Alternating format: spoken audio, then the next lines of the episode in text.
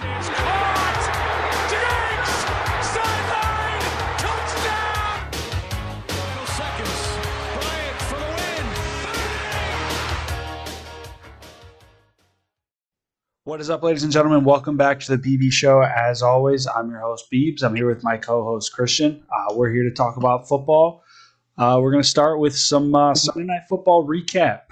Bengals, Ravens. What were your thoughts on this one, Christian? Well, there was a guy that going into this game might have said that there's no way neither of these teams score under 20, and the Ravens just had to score 19 to win and spite me. But I mean, in terms of like it was still a good game. Yeah, the standard I held it up to did not necessarily happen. There wasn't like a ton of big plays, but I mean, overall, anything was better, I think, than the Thursday night prime time that we had. Like, I'll take it. But I guess my just overall thoughts, and you can let me know if you have anything different, was like kind of expected. I mean, Ravens were at home. They pulled out a close win. Both teams look good. Granted, Bengals being 2-3, that doesn't look great on paper, but they both seem like contenders in the AFC. And honestly, I got to give a shout out to the Ravens defense. They stepped up when I thought for sure they were going to be the reason it'd be a shootout. And they held it together. Yeah, I'm very confident in the Ravens right now in the AFC playoff picture, especially the way they just got a division win over the Bengals, who are probably going to be their biggest competition for the division. But I have some serious concerns about the Bengals offense.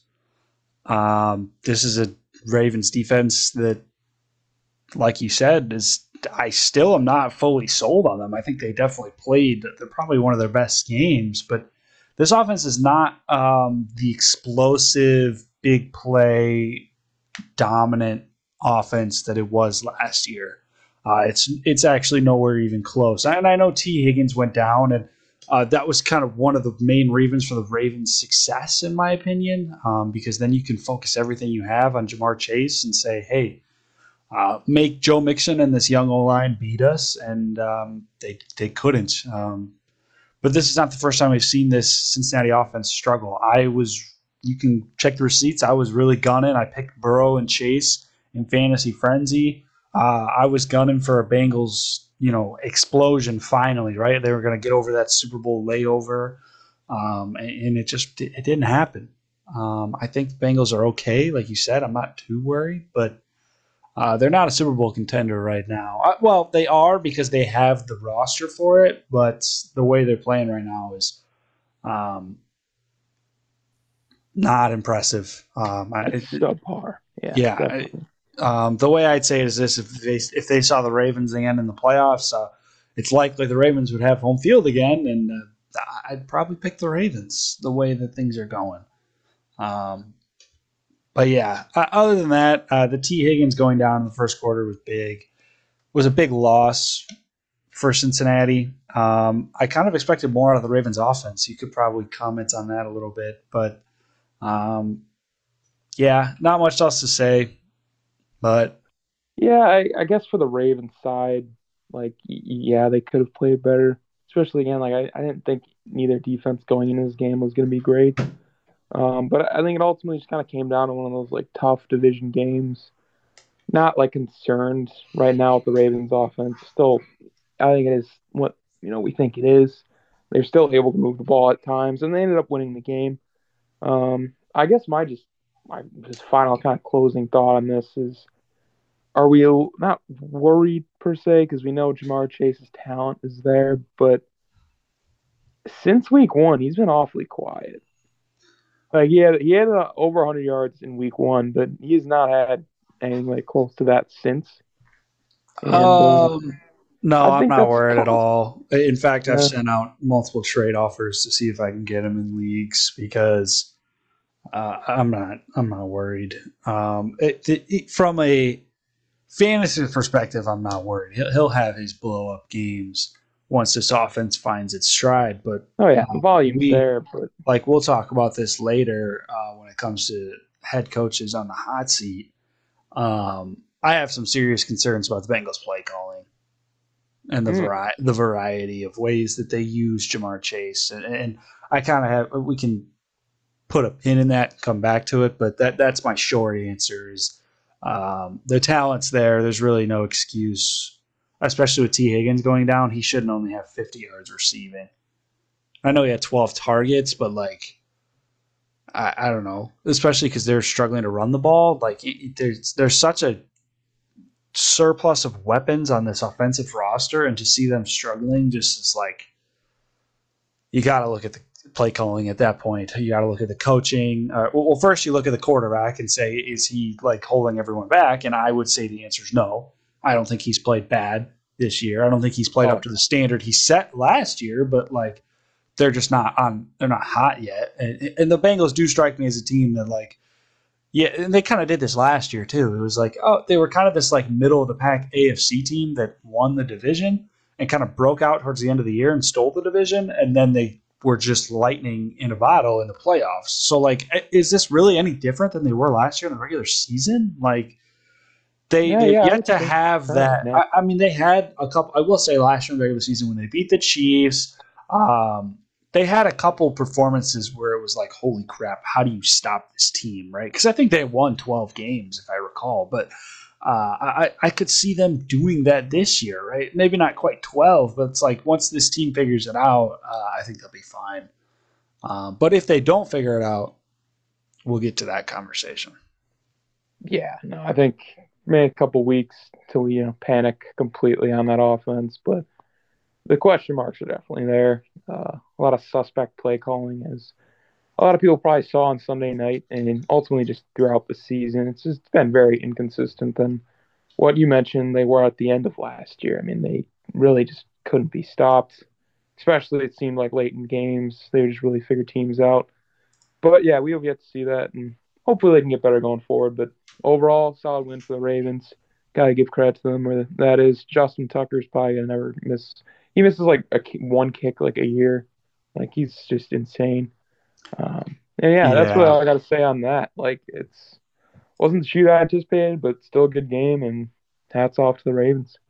Monday night was the shootout that we all anticipated, though. Yes, that one was correct, which, oh boy. I mean, from the Raiders aspects, 1-4 is. I mean, we both saw it coming. Look, and I said this. I literally said this. I said, I'm expecting the Raiders to get to 1-4, probably lose by less than a touchdown because that's just what they do. And then I still won't press the panic button. And I'm sticking to my word here. I'm sticking to my guns.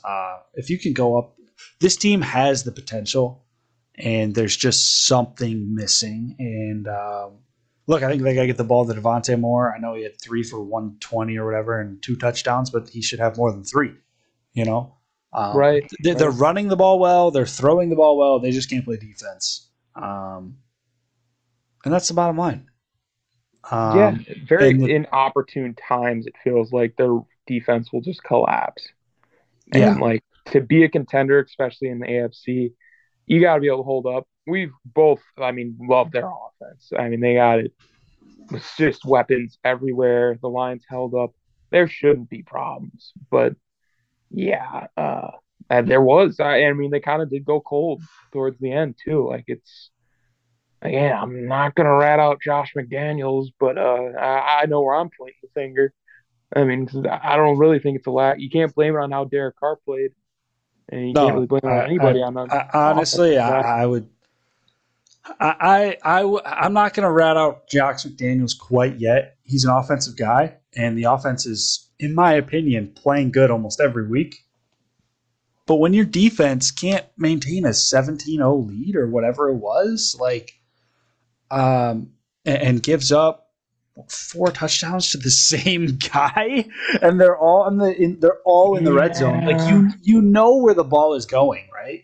Like, he had 25 yards receiving. Oh, man. Like, think about that. And yet he had 4 touchdowns. Like, and they've always been like this in the red zone. And they find great ways to get him open. I understand that. But, like, Not four times.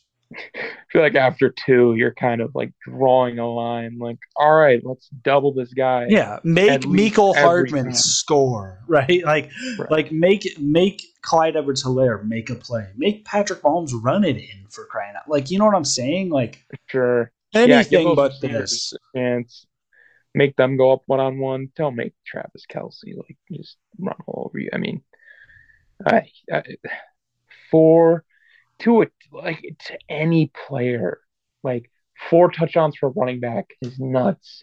A receiver getting it is nuts. But like tight end, like there's really not a whole lot of excuses because like it's like you mentioned 25 receiving yards. It's not like he was like burning them with speed or whatever. Like he was just doing Travis Kelce. Like all he had to do was completely box him out. Have 2 guys on. The linebacker, safety over the top, and the guy man up, whatever you need to do so that the guy doesn't get the ball down there. It's better, like you said, have a Mecole Hardman, Clyde Edwards-Helaire make a play. Somebody that's just not named Travis Kelce because it's not like you have to worry about Tyreek Hill anymore. Exactly. Yeah, that's the best way to say it.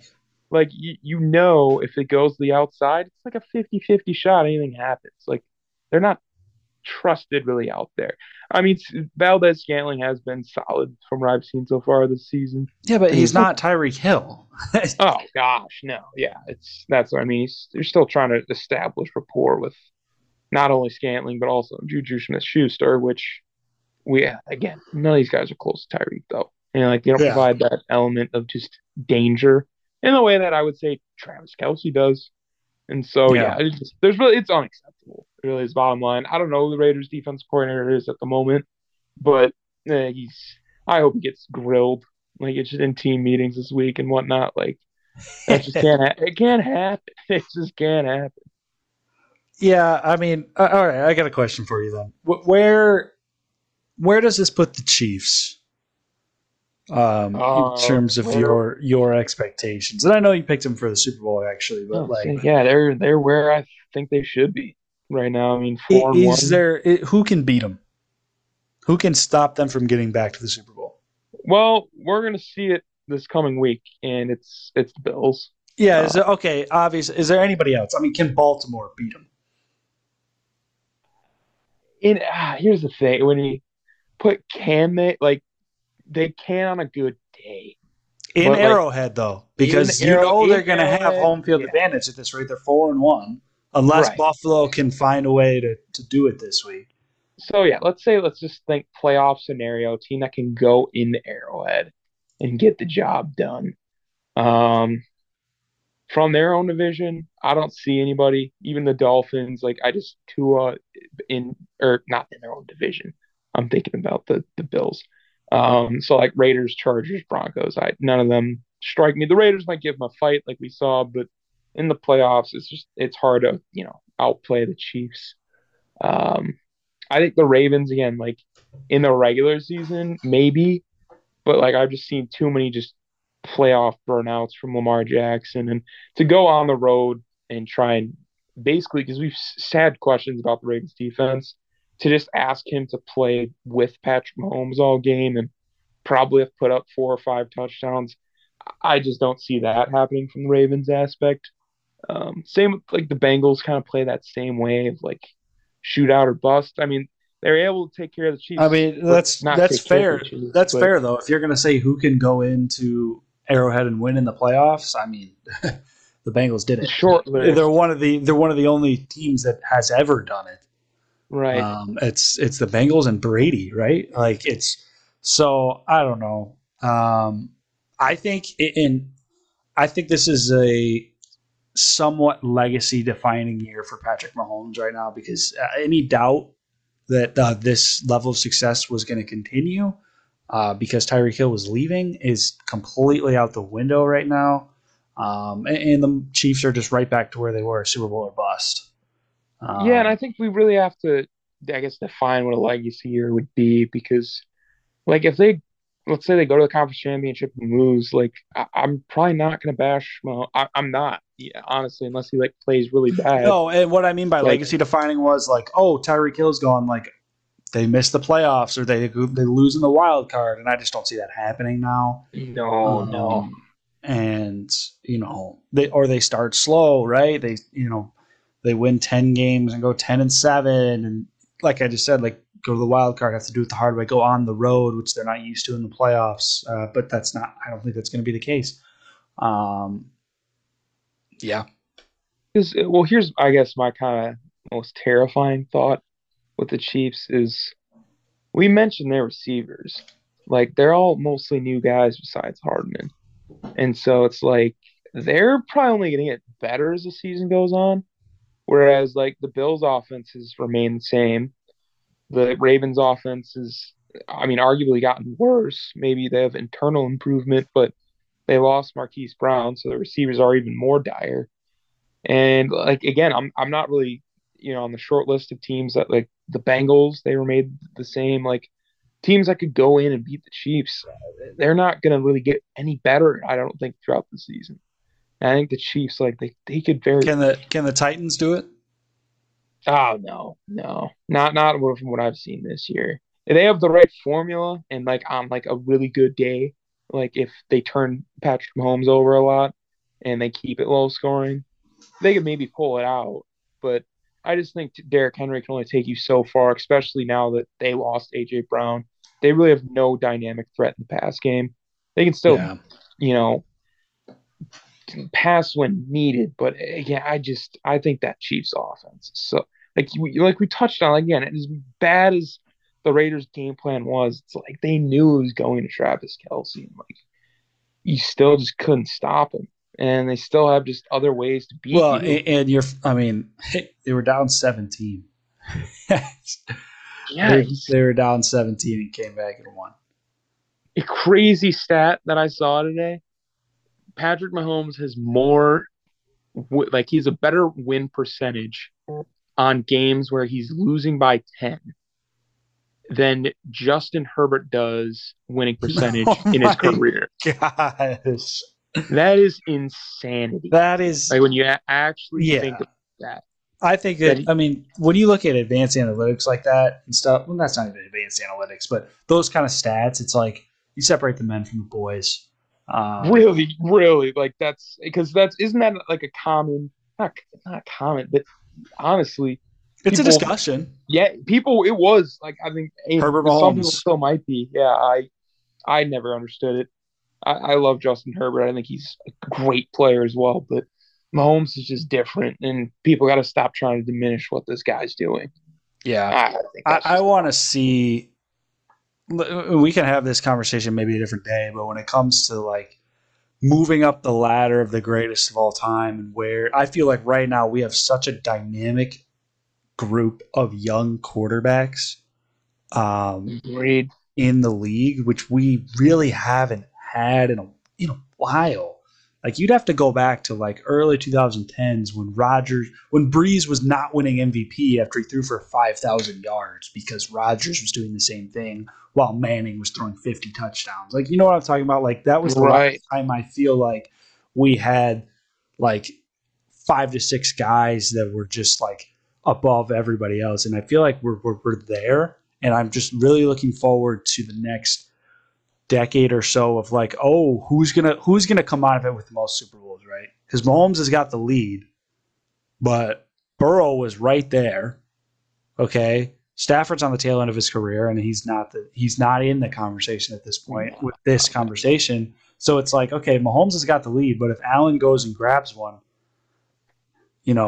Herbert sneaks in there. Like, I just feel like Lamar's still looking for his first one. Are we going to have – I guess my question is, are we going to have a Tom Brady situation here where Mahomes locks down the rest of the league, locks down the AFC, and prevents all these guys from getting rings every year? Or are we going to have, like, this guy's got 3, this guy's got 2, this guy's got 4, and it's a real conversation, like, oh, where is Mahomes comparative to Brady? Where is Mahomes comparative to these guys from before? And I don't know. I'm rambling a little bit, but, like, I'm just getting generally excited with the quarterback play across the league right now. Like, it just feels like there's 5 guys that could end with multiple Super Bowls. Right. Yeah, especially across, like, next decade or so. I mean, we could see a lot of different Super Bowl matchups, which is enticing. I really think for Mahomes to run the table, like, we have to kind of see him have like a dominant playoff run this year, honestly, because then you're kind of like, well, crap, like they just took a bunch of just random receivers, threw it together with Travis Kelce, and they're still the team to beat. Like, that's going to be pretty disheartening because, you know, they're only going to get kind of better throughout the years. But again, like you said, we'll see. There's a lot of just great talent. There could be somebody that surprises us this year, like the Bengals did. As much as we think we got a hold on this season, it is only, well, going to be week 6, and still got a long way to go. But that being said, I do want to, I think we'll hop off the actual game aspect of it. Let's see anything else to add, because I really was curious on how the fantasy frenzy turned out. Yeah, I'm sure you were. I'm sure you were curious. Yeah, Mr. Mahomes and Davante Adams. Jeez. Oh yeah, that probably helped. All right. So after the first debut of Fantasy Frenzy, I had a dominating performance, as we all know. To take a 1-0 lead and a 50-point lead in the season-long points discussion. That gap was closed this week. I went into Monday night, with a 60-point lead. And you had Daniel Carlson, Davante Adams, and Patrick Mahomes. Mahomes had 30, Adams had 27, and Carlson had 16. And you ended up beating me 166 to 155. Wow. Tying it at 1-1. And the totals are – I still am winning the totals. I have 341 and you have 302. Wait, you said 301? I have 341 and you have 302. 302. So quick. Okay, well, that's good. No, I mean, oh, yeah, you closed the gap, keeping it interesting. A quick recap of our teams, and I won't go all the way through the points, but significant performances. My team was Burrow, Dalvin Cook, Damian Pierce, Ja'Marr Chase, Chris Godwin, Tyler Higbee, DK Metcalf, Justin Tucker, and the Cowboys defense. Notable performers, Cook had 26, Pierce had 20, Chase only had 12, and so did Godwin, which was kind of a bust. I was okay with that from Godwin. But Chase, I expected more, especially after T. Higgins went down. Cowboys defense put up 22. I have back-to-back weeks getting a touchdown out of my drafted defense off of the Rams offense. DK did have a touchdown called off the board, but 17 still solid. And you just erupted. You look at the only reason this is close. I had a lot of consistent performances. You did have Mixon bust with 11 and Freiermuth bust with 3 and Lamb busted with 10. But you had 30 out of Mahomes, 27 out of Henry, 27 out of Adams, 30 out of Justin Jefferson, 10 out of the defense, which is solid, and then 16 out of your kicker, which is more than solid. So, yeah. Daniel Carlson, my man. Yeah. He was the difference. He really was. He won by 11. And the kicker was the difference. I did have Tucker, who did end up – he had 16 as well. But, very solid – 2 high-scoring games, 155 to 166. 2 high-scoring teams, very solid. Monday Night Miracle for you to clutch the week 5 Fantasy Frenzy matchup. Gotta love it. Which means I have the first pick this week because I lost. Indeed. So just going to jump right in. You know, we're on to Cincinnati. We're on to week 6. We're moving on from the loss. No sweat. We're just going to jump right in. First pick, I don't know why I wrote this down wrong because I have Justin Jefferson, and he is not an available option for the week. So with that being said, I'm going to make a quick audible here, pull up my list. Go like this, do this. My first overall pick, I'll call it quick audible. I will be taking Stephon Diggs, favorable matchup against the Kansas City secondary, as we just saw. We just saw Davante Adams. Sorry, I couldn't remember his name. Davante Adams have an explosion for 3, 124, and 2 touchdowns. I think Diggs is going to get more usage than that. And he's been solid all year. I have drafted him before. He performed well for me. And, yeah, we're going to reload. We're going to go with Stephon Diggs. Yeah, it's a fair pick. Definitely solid given the matchup. I think this is also a guy I've picked before. And, yeah, forgive me if I took him last week, but I feel like I would remember if I did. Christian McCaffrey, I think, is the guy I want kind of slotted in at the RB1. Some trade rumors going around. I don't know if it's completely legit, but if anything, like, this is a good week for him to showcase why teams should come and get him. They're playing against the Rams, and even though it's in LA, we know that their home field isn't that great. And ultimately, just game flow-wise, the Rams have not, shocked anybody this year. So he's probably going to get a lot of work in the run game as well as the passing game like he normally does. And, yeah, I just think the volume's there for a solid RB1 for the week. Solid pick. I'm going to change up my strategy a little bit this week. I've been trying to have a good balance of receivers and running backs. I'm going heavy on receiver this week. Back-to-back. Get my wide receiver and wide receiver 1 and 2. Get him out of the way early. And with that being said, I'm just going to take probably the easiest receiver pick out there. He's the most productive guy in the league. I'm taking Cooper Kupp. He's got a matchup against Carolina this week, kind of middle of the pack defense, but he's good against anybody, and he's going to get his touches, and I will take that. Yeah, I like that one. Honestly, that's probably like 20 points. It's kind of what I was hoping for with the McCaffrey pick. I'm debating here if I want to. Yeah, No, I think I do. I think I want to just go the opposite way. I think I'm just going to fill out my running backs. As long as Ekeler, I believe, was not used. Ekeler was not used last week, no. He was used the week before, and he's been hot as of late. So I think him and McCaffrey is more than solid for my running back room this week. That is, yes, that is more than solid. That is very true. I'm going to grab another wide receiver for my flex here. Man, this guy's going in. Oh, yeah. The Bucs play the 32nd ranked defense in the league against the pass, and they play, which is the Steelers so far this year. They just got shredded by the Bills, had a field day. I'm taking Mike Evans. Godwin's off the table, obviously. Mike Evans is a solid wide receiver 1 for the Bucs.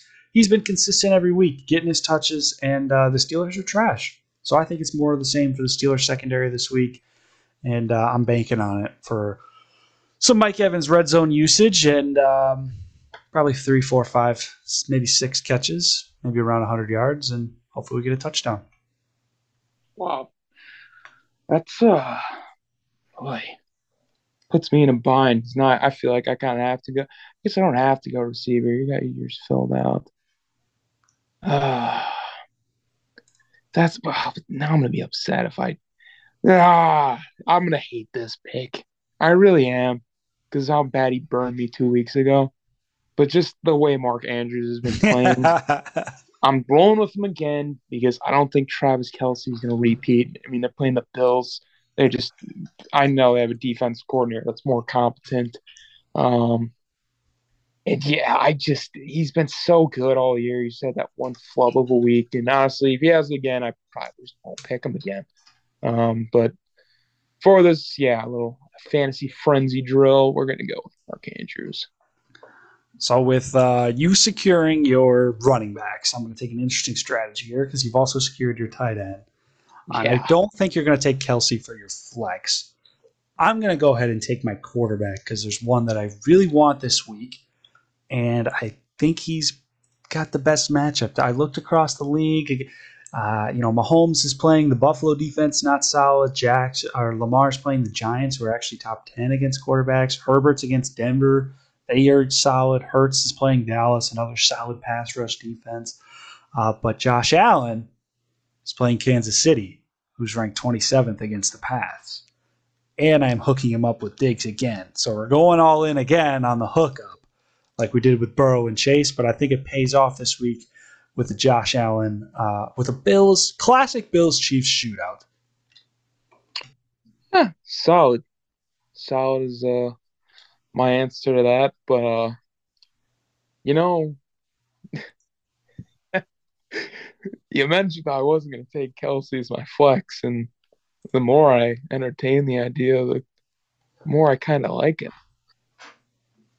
I'm taking Travis Kelce. All right.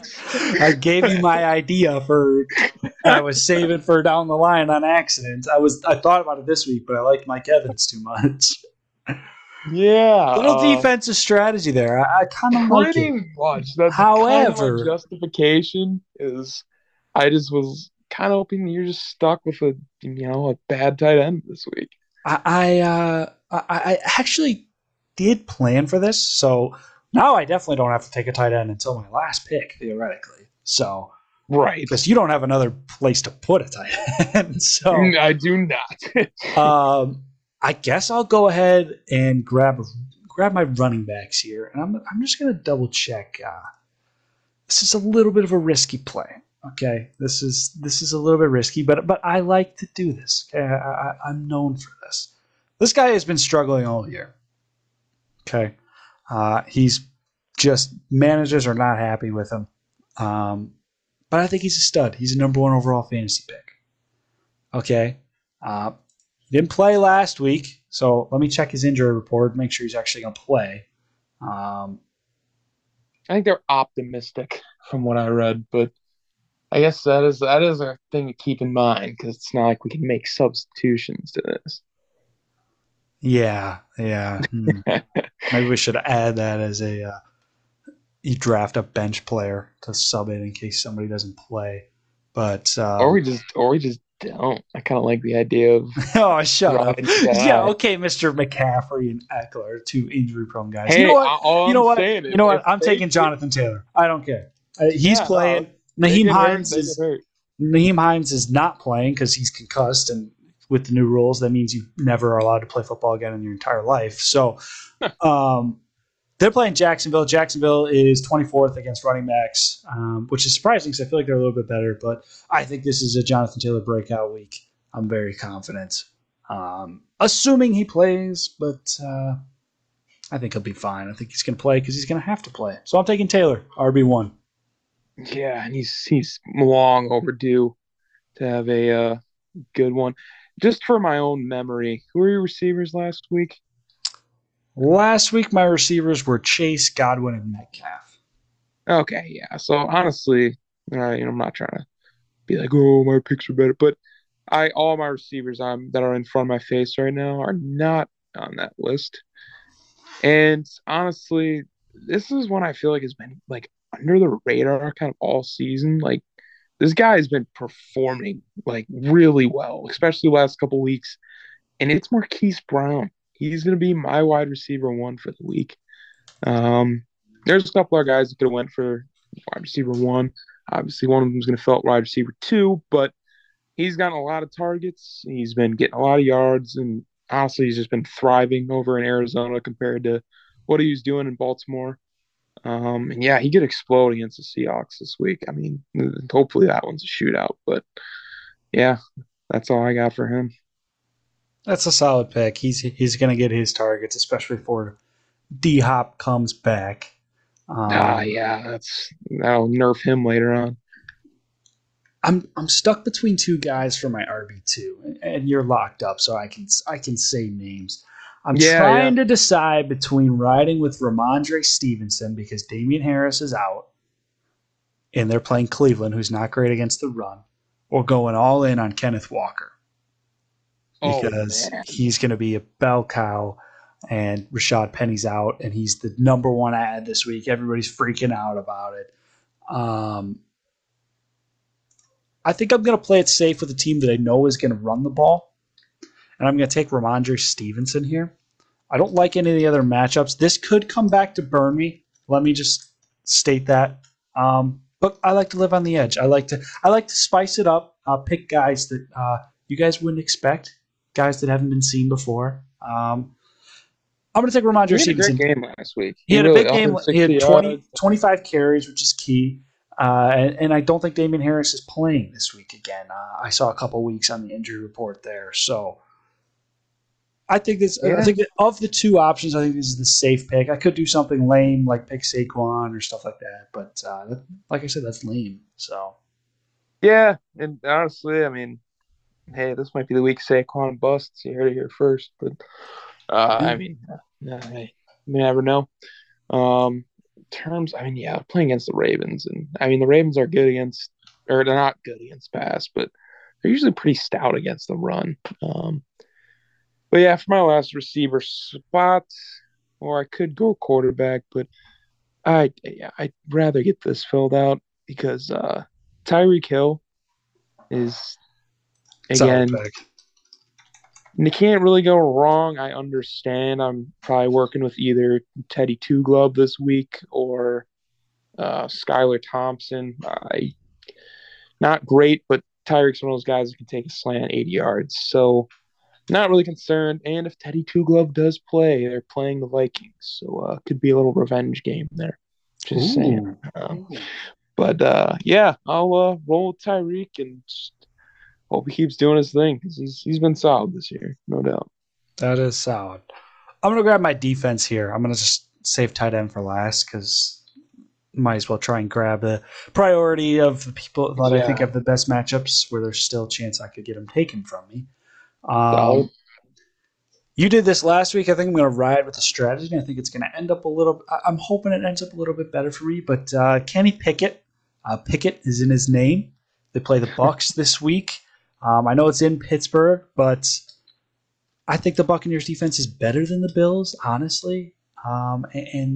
They're just not. I just don't see the Steelers offense doing much for the rest of the year, if I'm being honest. And I think at worst, it's a low floor pick for defense, which is probably what you should be going for.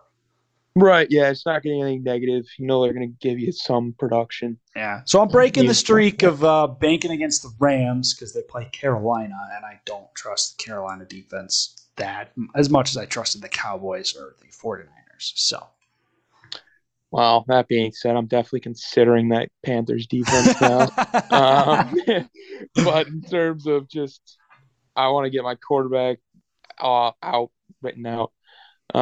Just because I don't want to say it's bold, but you could argue it's bold considering he's left on the table quarterback-wise. I'm going to go with Kyler Murray. I think this is his last good. That is bold. That is bold. In Seattle, too? That's his last good game before COD comes out. You're just taking him for the meme. Oh, my gosh. I'm taking him to inflate again.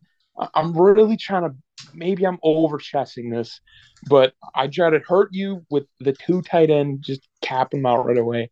And then if Marquise Brown has a good game, that most likely – oh, yeah, you got the hookup. You got the hookup. I'm trying to just maximize efficiency here. Close that 39-point window.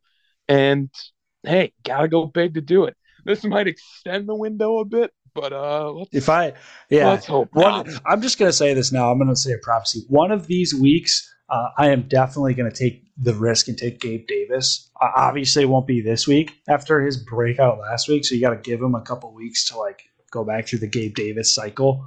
But one of these weeks, man, I'm going all in. I'm telling you. Yeah, it's worth a 30 bomb is. I'll take my 98-yard touchdown. But with that being said, I have free reign to go grab my kicker here. Tucker and Carlson, top two guys in fantasy that are off the board, but apparently New Orleans is 31st against the kickers in fantasy this year. So I'm going to take Evan McPherson.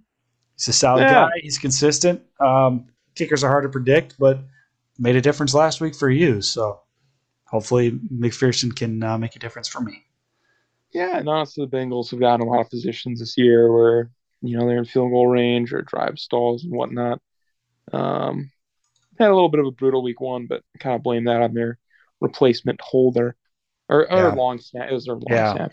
Either way, people don't understand how much focus goes into that.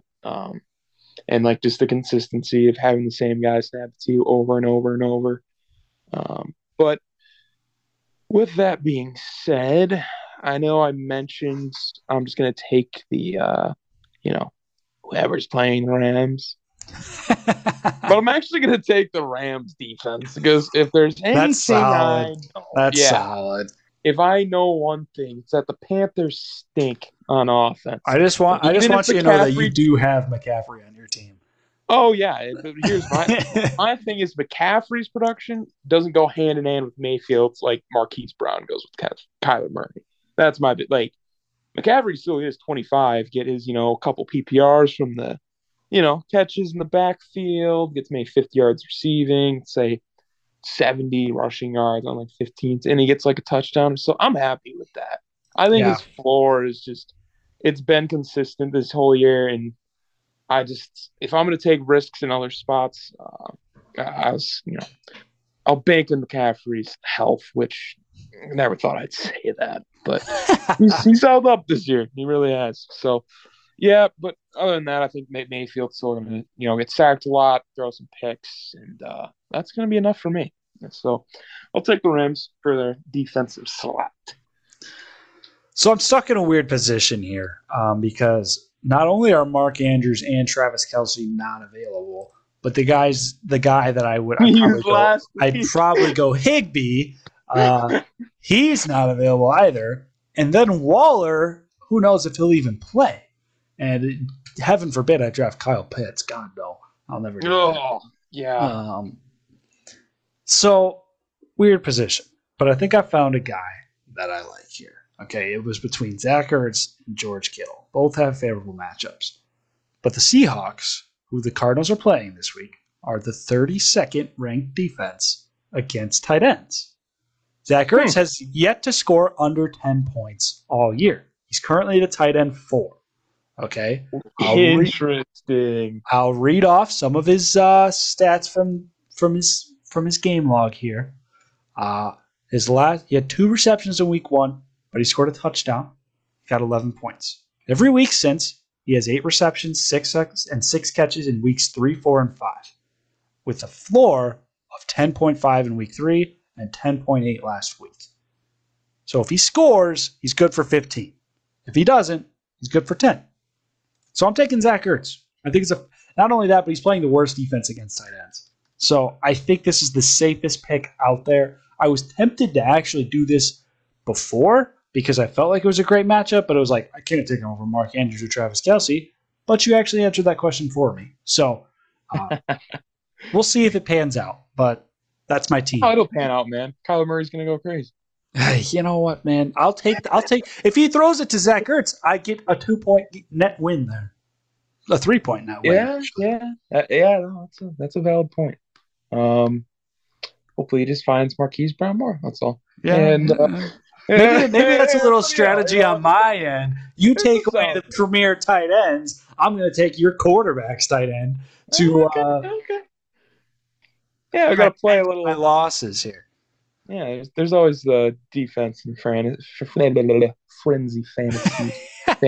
frenzy. You know what it is. So that's it, though. I mean, I feel like our rosters this week are going to be pretty solid. You do need a kicker still.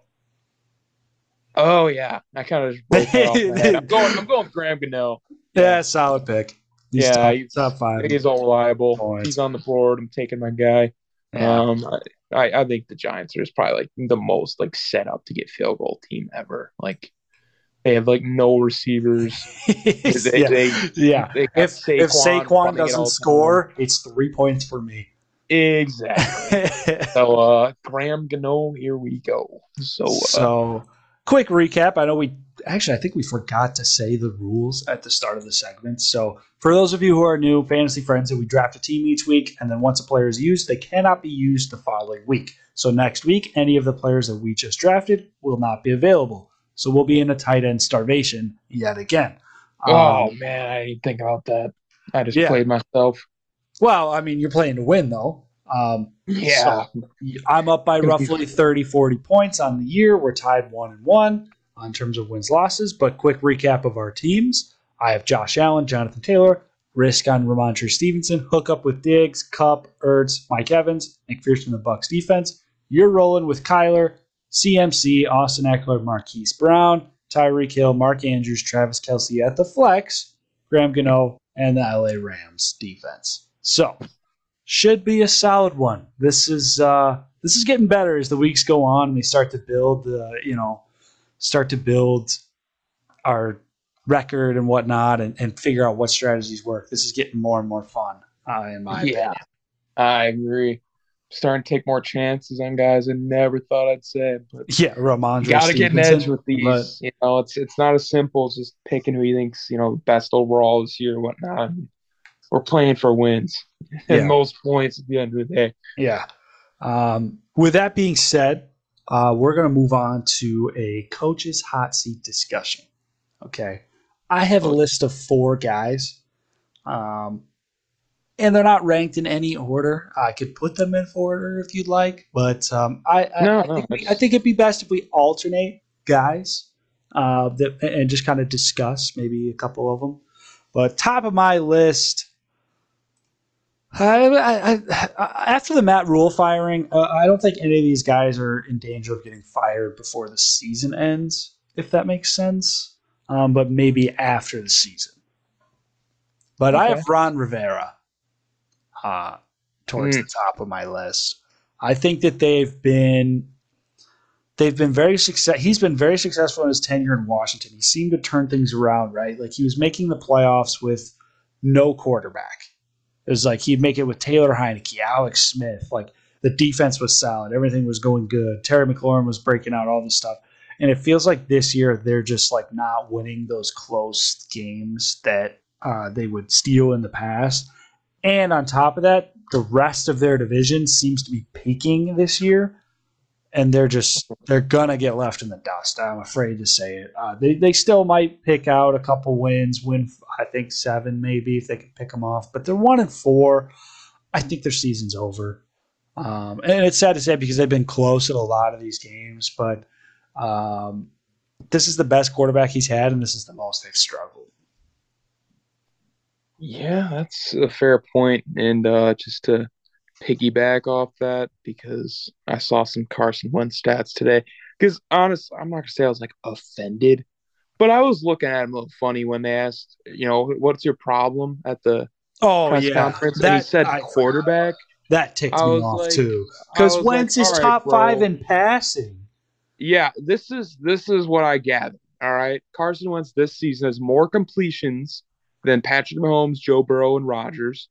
He has more passing yards than Jalen Hurts, who's a MVP frontrunner, Aaron Rodgers, and Stafford, but who really cares? And more touchdowns than, again, Rodgers, Tom Brady, and Kyler Murray. That's ridiculous. That's amazing names, elite guys.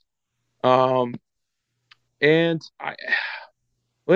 just don't think you can look and be like, quarterbacks are a problem. And especially, he's been a kind of a defensive guy. And I'm sick of the Carson Wentz slander, too. I've been actually saying this for years. But look at Indianapolis. Yeah. They are a worse team this year. And so that's where you got to kind of ask questions. What's an NBA analogy for him? He's the ugliest looking, top of the mid-tier quarterback. Does that make sense? No, it does. I know what you mean. He's like Andrew Wiggins, man. Yeah, that's pretty solid. Gets a lot of hate. Everyone thought should have been better because Wiggins at one point had a 25 point per game year in Minnesota. Wentz at one point almost had an MVP season. So everyone kind of thinks this is the player they should be, and if they're not, they're bad. And that's just not true. You saw how instrumental Wiggins was this year at the Warriors. You see that, how better the passing offense is. You could almost say, to stick with the knee analogy, you could almost say D Rose, because all anybody ever says about D Rose is oh, he's a shell of who he used to be. And he's still he's not as explosive. He had 50 on the Timberwolves. But he's completely morphed his playing style because he's not able to do what he used to do, and now he's a 10-year vet. When some guys, when they bust their knee like that, they never play again. So right. I totally agree with you that slander's unjustified, and especially coming from the head coach, bro. You don't do that. No, yeah, you just can't. You can't say. What's Derek Carr's brother's name? He was sounding off. Yeah, he was sounding off about that. I bet, especially from a guy who really he didn't get any support when he was with the Texans either. Like, he knows firsthand how that's like. Yeah, I have to agree. I wholeheartedly agree. And behavior like that is why I have him on the hot seat. Like, I forgot to say it, but like it if you're throwing blame at your quarterback, like that's just not a good look. And when you get bad press, the first guy to go is the head coach. Yep. And especially just on the field, like, I feel like Wentz is backing up his position, on the team. And Ron Rivera is not. Like, I mentioned before, he's a defensive coach with a defense personnel that just should be better. They've always been that stingy team, and they've really just been losing teams that are scoring more points at this point. Like, Carson Wentz is doing his thing. That offense is kind of keeping them in games with no running game. Yeah, you want to talk about a position of need. Look at running back or O-line. Like, yeah, you look there and be like, we need to establish a ground game. That's a more efficient answer. Actually, I'm going to look this up because I think Wentz is the most sacked quarterback. I feel like it's between Stafford or Matt Ryan. Matt Ryan has been sacked 21 times. Wentz has 20. Oh, wow. But Matt Ryan is the leader. And Stafford is 21 as well. Okay. Oh, so Wentz is the third most sacked quarterback in the league. Yeah, and granted by one sack. Like, he's up there with those guys getting beat up, and you can blame part of that on him because it's been a problem in his career. But like, that's also telling me his line's not doing him any favors as well. Like, it's definitely, you can go hand in hand with that, and just the way he's been performing. Like, you just really don't think it's on. Like, their passing game is rolling. There's people available. So I would honestly probably, I'm not gonna lie, be like, yeah, I watch all the Commanders games, but I could bet most of those sacks are more on the O-line's fault, given that they can't establish a ground game either. Like, as weird as this sounds, the Commanders are living and dying by Carson Wentz this season. Like, he's carrying the team, which no one saw that coming. If anything, it was like, oh, he's gonna keep the ship alive till they draft somebody in his contract's up. Like, he's showing why he can still play this year. Yeah, I agree. And we can who's your next guy in the hot seat? Yeah, we'll pivot on to. That's enough Ron Rivera slander for the day. Right, yeah, he got what was coming to him. So I have essentially, I got some guys I think are like candidates, and I got potential, like if the team is completely set on going a different direction. I'll go with just who I think is initially right now like on the hot seat. And I think Frank Reich, honestly, if it's a bad losing season, I just see how Jim Irsay has been. They got rid of Dungy at a certain point, I feel like a little too early. They got rid of Jim Caldwell, I feel like a little too early. He was the only one that was able to give the Lions a couple their last winning seasons. I could see him, because I love Frank Reich as a coach, but I could see him. They made the trade for Matt Ryan, expecting the offense to be, upper echelon of the league, and it just hasn't been. And so I could see them, canning him and looking to a younger mind, looking around for like a Mike McDaniel prospect, Matt LaFleur, just an offensive innovator. I think just more youthful, honestly. I think it's just what it comes down to. Maybe I could Reich, maybe I think see Reich it, had his, but he's had his time. He's been there for like longer. What is this, year 2 or year 3? I think he's had Rivers, he's had Wentz, he's had a couple different quarterbacks now, and that's all I'm saying. Like, I think it's more just based on like circumstance of like how high the Colts' expectations were for this season, and to just check in another just kind of below the bar. You're kind of stuck in where you can go from here. I think they might. I just feel like they've never given him a roster that's like. You'd be disappointed with the result. Yeah. Like, I agree. I think Chris Ballard's overrated as a GM. I think that Frank Reich has – okay, then if they're going to clean shop, then I would see it happening. But I don't see them not cleaning – like just firing Frank Reich. Right. No, I feel like Frank Reich has overachieved with what he's been given. Yeah, that's – yeah, you can – you know, if that's the kind of the view, I mean, you can definitely look at it that way, especially just the way Matt Ryan's been performing. But, again, like some people might question, well, is part of that just – him not getting the right play calls? Don't really know. At the end of the day, like, I'm not saying that this is – it's we're on the hot seat. It's not like, oh, this guy's out the door, because, as you kind of touched on earlier, the Matt Rule one is obvious. And, honestly, it was really the names that are coming to mind now. It's like, well, if the rest of the season goes bad, they could be. Like, he's – if, you know, they finish out the season kind of, you know, 9-7-1 or whatever, like, he'll probably be fine. I'm just saying, like, if the Jonathan Taylor injury keeps up, they start losing some games they shouldn't. Matt Ryan checks in with a bad year, and then they're, you know, like a 6-10-1 ball club or something like that. They might clean house. I just think that's just the type of owner Jim Irsay is. And that's, yeah, that's, I don't know. That was just something that I thought of today personally. Might be, like you said, not like, he's got maybe some more time left on the clock because he stacked up some wins compared to some other guys. Yeah, I think that's fair. Well, you know, we'll see. We'll see for sure. So so, like, we've talked about Cliff Kingsbury and Josh McDaniels. I have them written down, but I feel like we've talked about them in the past couple weeks enough. Yeah, is like on the it's hard for me to think McDaniels gets fired after a year. I mean, no, they'd have to do really bad. But the guy I feel like we haven't given enough slander towards, and this again is predicated on the season going, if it doesn't go well. But right. I will say this: I think if the Bengals miss the playoffs, Zach Taylor's gone. Oh man! And I think he should be. I think he's the only thing. I've stressed this enough. I think he's the only thing holding them back.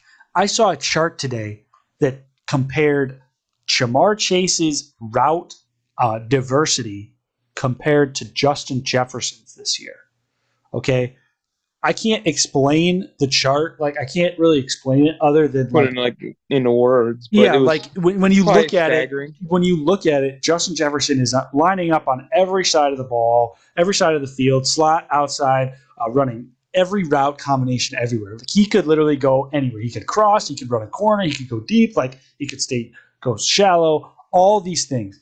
Then you look at Chase, and it's like, go routes, like 75% of his routes are from the left side on the outside.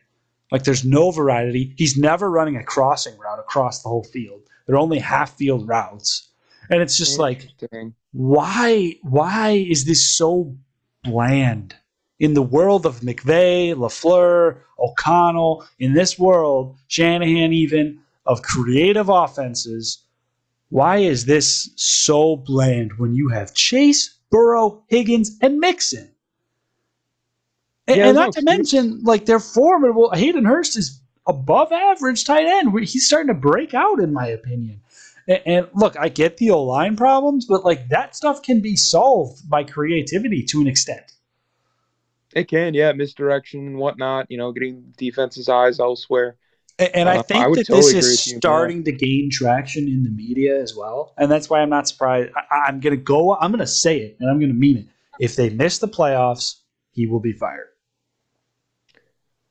Oh, and so, like, I agree with your point. And I agree that really, like, offensively, like, it does seem like Zach Taylor's play calling is definitely the problem. I just, again, I'm trying to envision, like, how owners act. And with the Bengals situation, they just probably the best season they're going to have in a long time. I feel like, unless they, again, do, like, staggeringly, like, they don't win another game, I don't know if they would pull trigger and get Zach Taylor out. I just think that would just be so much backlash from even some of the players, like, all right, like, we just went to the Super Bowl with this dude, and now you're getting rid of him. Like, I don't know how that locker room feels. I agree, but I just think that he's the reason they're not good. And, yeah, and that's, again, it's something that they're going to have to assess, because as much as we can call it, it's from an owner's perspective, they may even see it, be like, all right, but are we going to trust we're going to bring in a guy that's going to do better? And being the Cincinnati Bengals, as a fan, I would trust them to bring somebody in that's better. Yeah. But, like, I see – it's not that I don't see where you're coming from. Honestly, like, if I think we were both GMs – well, what if they got Sean Payton? See, that would be – but, again, like, is he really going to come out, you know, to Cincinnati? Maybe for the LSU tie to Joe Burrow, but, like – dude, I'm telling you right now, if I'm Sean Payton and that owner comes to me or that GM comes to me and says, hey, we want you to be the next coach of the Bengals, how do you say no? Look at that roster. It'd be one thing. It'd be one thing if the Browns came to him, right? Or the Jets or the Texans, like these historically poverty franchises. But like the Bengals are literally the best looking young roster in the league, and you can't like you look at it on paper. It's the Bengals and the Vikings, in my opinion. And the Bengals already went to the Super Bowl, and they have the quarterback. The Vikings don't. No, that's a fair assessment. It's just like I think the reason Sean Payton retired is just like for just quality of life purposes. I think it's possible. Staying somewhere warm. I think if he come back to coach, it would be like, you know, the whole deal with like Brady going to Miami and Sean Payton in Miami. Like he's probably just, you know, I'll coach for the right opportunity. And like you mentioned, for football related purposes, yeah, best opportunity you can get. But it's like, you know, if he's got family and whatnot, are they gonna want to go to Cincinnati? I don't know the answer to that. And now, granted, if you think if he's on the table in like discussions at the end of the year, and even if you make playoffs, I still feel like you fire Zach Taylor. Oh yeah, like, think you got Sean Taylor? If you think you have Sean Payton, right? Sean Payton, Sean Taylor, rest in peace. I think you get Sean Payton. That's a big deal. And so that's just something I think to keep an eye on. Definitely, yeah. I think then. Did you have? Go ahead. No, yeah, you can continue. Did you have anybody else on your hot seat list? Yeah, I have one more guy I think we should really talk about, okay. And I don't think enough people are talking about it. The Seahawks right now look all right, but again, like I kind of mentioned with the Colts, they're probably looking to draft a young quarterback this year.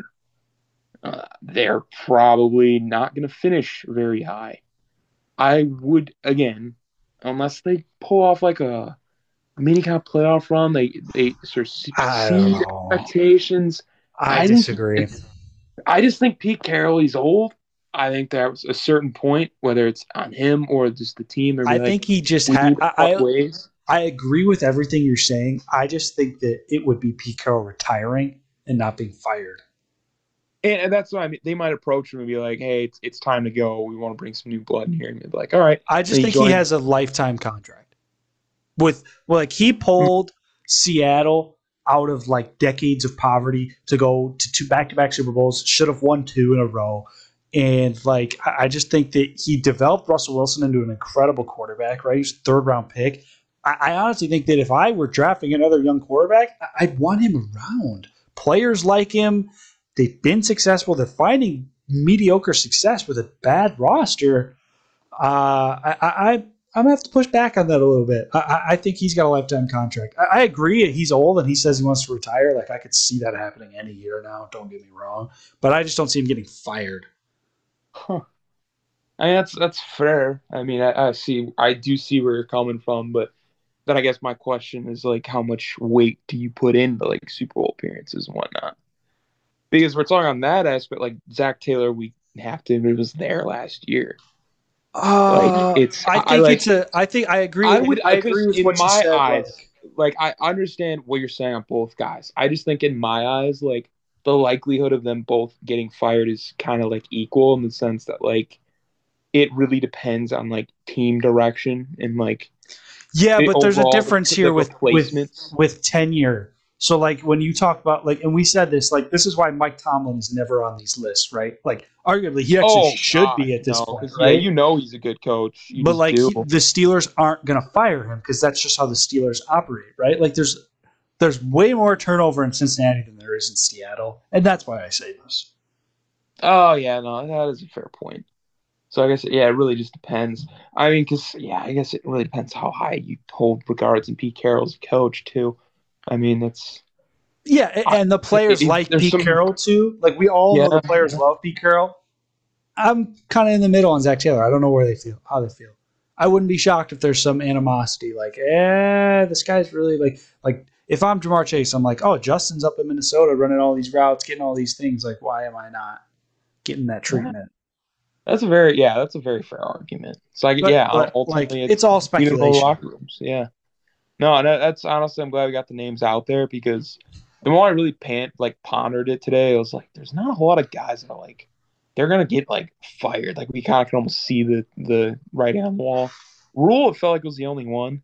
I think ultimately the only 1 year hits that might be canned is the Texans if they want to go in a different direction just because they're the Texans. No. Smith. But I feel them being bad was expected.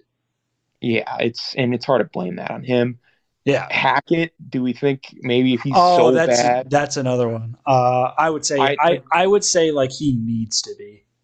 If they're gonna get any better, I think he needs to be. But I'm not. Yeah. I'm not pressing the red button quite yet. But my hand's in the air. I've started the movement. Right, the avalanche kind of. I just don't think he's a good head coach. I think he's a better offensive coordinator. I just don't think he has the ability to lead a team effectively. Yeah, that's a fair. Some guys are better off just you see Adam Gase just sticking to play calling, doing X's and O's. Yeah, some guys' personalities are. I'd be interested to hear your thoughts on Dan Campbell. I was gonna bring him up. I think he's actually kind of on the other side of Well, one, the defense has never been his thing. He's got a bunch of defensive Kelvin Shepard, Aaron Glenn, former defensive players running that. He's been the offensive guy, and their offense hasn't had problems until Bill Belichick. And personally, I think he's the opposite of Hackett, where his personality, the players love to play for him. He's again making the Lions. I know the wins aren't there, but with the roster they have, they should be the Texans. I think I agree. I think, though, if next year is another 4-win season, what it's looking like it is this year. I think year three is we need to see results. Yeah. He will enter next season on the hot seat kind of just by default, I would agree. And honestly, because it's Detroit, who knows? Maybe they get so bad and they're we're going to get a new quarterback. We're going to kind of nix it with Goff. Campbell, you're out. We're going to go with another guy. That would suck because I think they're making the wrong decision. But then again, when does Detroit make the right ones? So I do pose the question when do wins start to matter more than culture? And that's I think the biggest argument against him is you turn another 3 or 4-win season after the season. That's really they're gonna he's gonna be on a clock. But to be fair, devil's advocate against myself, a 7-win season would, in my opinion, be overachieving for them this year. Definitely, and I would have said that in the preseason. Looking at their defensive roster, it just can't be bottom of the barrel. You know, worst of the worst team, worst in the NFC. No, moral win is top 5 offense. That's what they need. What he needs to keep his job. Definitely. And we've seen flashes of it, if you will. So yeah, hopefully for his own sake, and honestly mine, because I love seeing the guy on the field and the teams and coaches. He's an entertaining personality. Hope he keeps his job, but we're gonna have a little bit more speculation because again, that's what Wednesdays are for. It's our predictions, it's our analysis, feedback, whatever you call it. Some trades because I know the deadline is approaching. It's approaching. What's a trade you would love? We'll just do one of each that we really would love to see. I only wrote down 2 and one. Right. The third one I wrote down was Panthers go full rebuild and dish out everybody and just because that's honestly I feel we're looking is who's going to unload right now and it's very clear Panthers are going to want to do that. And so there's not a whole lot of other people right now. I do have another one that's unrelated to the Panthers. So I'm sure you wrote this down too. I heard that the rumor mill, the Bills are inquiring about Christian McCaffrey. Oh yeah. What is your? I don't know if I like the fit. Really? Can you elaborate more? Because I think that's honestly upgrade from Devin Singletary to McCaffrey. Oh, it's definitely an upgrade. It's definitely an upgrade, but McCaffrey has the bigger contract, and I don't know how they manage that going forward. I think it would be awesome to watch. McCaffrey obviously would excel in the pass game, but they don't utilize a running back. And I feel like the reason Devin Singletary struggles is just because they don't let him run the ball. Like, it's not because he's a poor running back. Like, it's just like, oh, we're going to throw the ball 75% of the time. And it's like, okay, well, like, you're going to go bring in a $40 million running back? Like, if you're not going to use him, why are you paying him? So it'd have to be a fundamental change in philosophy, in my opinion. Like, the move to get Christian McCaffrey from the Bills would be like, yeah, we're trying to change our strategy a little bit and get down to like 60-40 run pass or pass run, so that when we're playing home games in January in the snow in Buffalo, we can run the ball. Yeah, that might be the play, though, because, I mean, let's just bear with me for this aspect.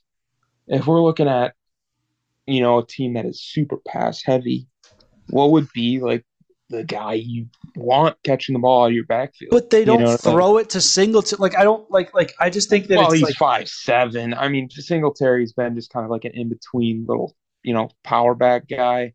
I've seen them kind of utilize James Cook a bit more. I'll say that role, but do you want me? I'll say it like this to appease you. If they fundamentally change, like, obviously you get a guy like Christian McCaffrey, they're going to try and get him the ball. But if they are committed to changing their tendencies, committed to changing their philosophy between when it comes to using running backs, whether it be in the red zone, running the ball, or even running back throwing the running back the ball 10 times a game, then, yeah, I think it could be a great fit. We could talk about salary cap issues, but if it was we're in a win now mode, Von Miller to the Rams-esque sort of move, yeah, I think you could win them a Super Bowl. But long-term, I don't know if I like it.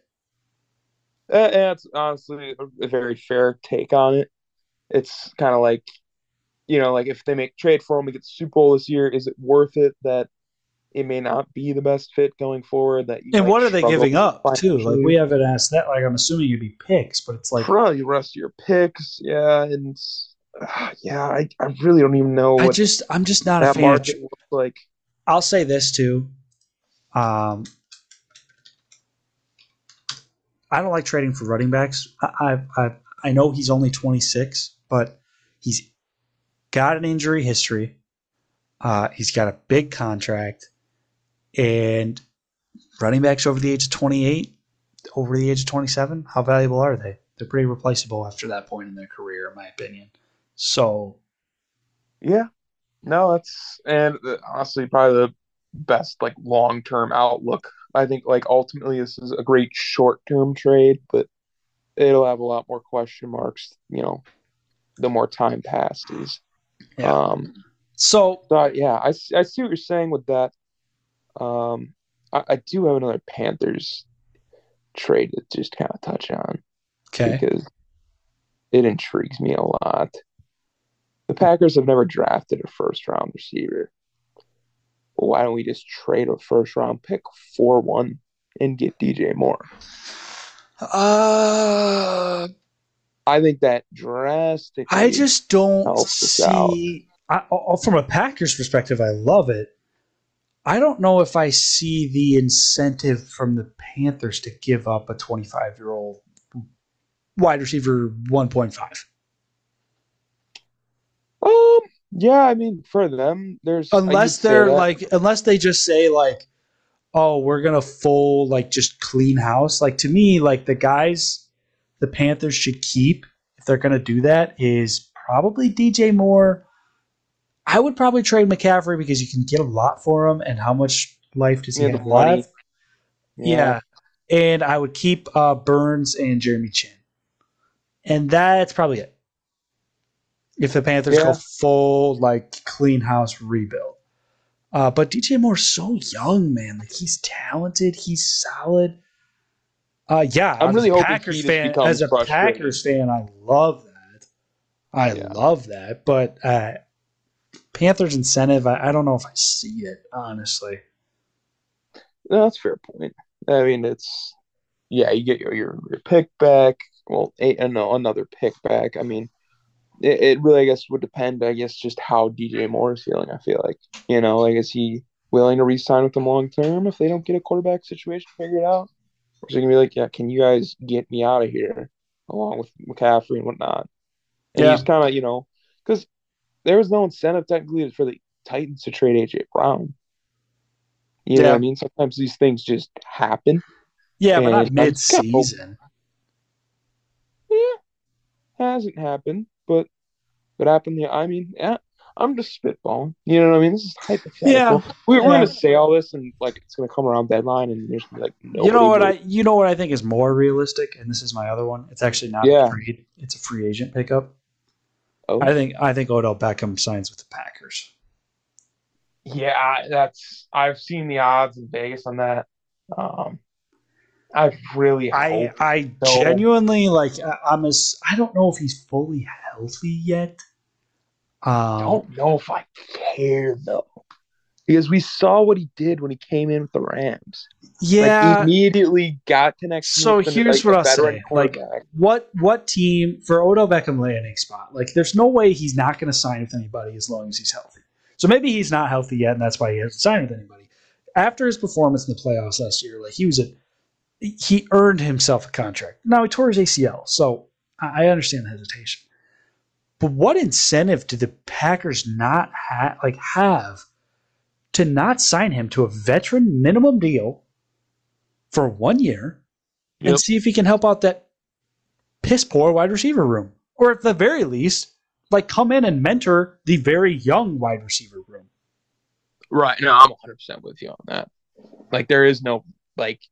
No one, there is going to be no backlash. Even if he comes in and stinks, it's like this is clearly the weak spot is Rodgers not having trust in the receivers right now, and they're best buddies, right? Like you're fixing that by just having Cobb and Odell. Like those are guys he will not hesitate to throw to, and right now I feel like the only guy he just won't hesitate to throw to is Cobb. But like I'm sorry, Randall Cobb's not. I think Lazard's on that list too. Lazard's on the list, but even like last week, he had some very bad, just like drops and just like honestly, I guess as a Packer fan, I had a higher expectation for a guy that's 6'5" and can move. Like I thought he could be utilized better, and quite frankly, I've just been kind of disappointed with his lack of production so far this year. Again, my standard's probably a lot higher for him than others, but I don't know. I really thought he was going to take a leap in like that receiver one spot, and it honestly has been Randall Cobb, which. At like 34 years old, I'm sorry, just can't cut it. It just can't. As great as he was last week, we do need another option, and Odell would be a perfect fit. I just like as a NFL fan, a Packers fan, like I just want to see Odell go somewhere, because I think he earned it last year despite hurting his knee. And I just – you look around the league, I don't know if there's a better fit. Unless he goes back to the Rams, but, like, they would have re-signed him. You know? Like, there's not that many other, like, desperately struggling wide receiver rooms in the league comparative to the Packers who are, like, trying to contend with their roster. Yes. No, that's a very valid point. Like, he's not going to go – like a bad receiver room. He's not going to go to the Patriots because he's, like – They have no reason to sign an aging veteran wide receiver because they're in a rebuilding phase, right? Like they're looking for youth. The Packers, unless they're gonna enter a rebuild, a soft rebuild or something, like they do have the incentive to go get somebody like this who can contribute now. So, I digress. I do have a question for you though. We're starting to see some, and this is maybe I don't think it would happen this year. But we're starting to see some discontent from Davante Adams already in Vegas. He's shoving receivers or shoving reporters. He's mad. They're losing. He doesn't like losing. Is this divorce already in the making? It'd be kind of funny if it was. I think it honestly probably took a lot for him to make the commitment to go to Vegas. And honestly, if it goes, really disastrously bad the rest of the season, maybe. But honestly, being the competitor he is, team is 1-4. I'm not really shocked by his actions. I could see him being this frustrated. And I don't think he's just going to jump ship. I don't know if he's that type of guy. But, hey, if he does split up, we'll gladly take him back. No, we won't. No, yeah. I don't. I disagree. I disagree. He was always good with Aaron. No. He. You know what happened there is, it'd be like a Randy Moss New England situation. He'd be terrible in Oakland for 2 years or something. People are going to be like, oh, is he still good? And he's going to be, just into his 30s, and he's going to go somewhere and blow up.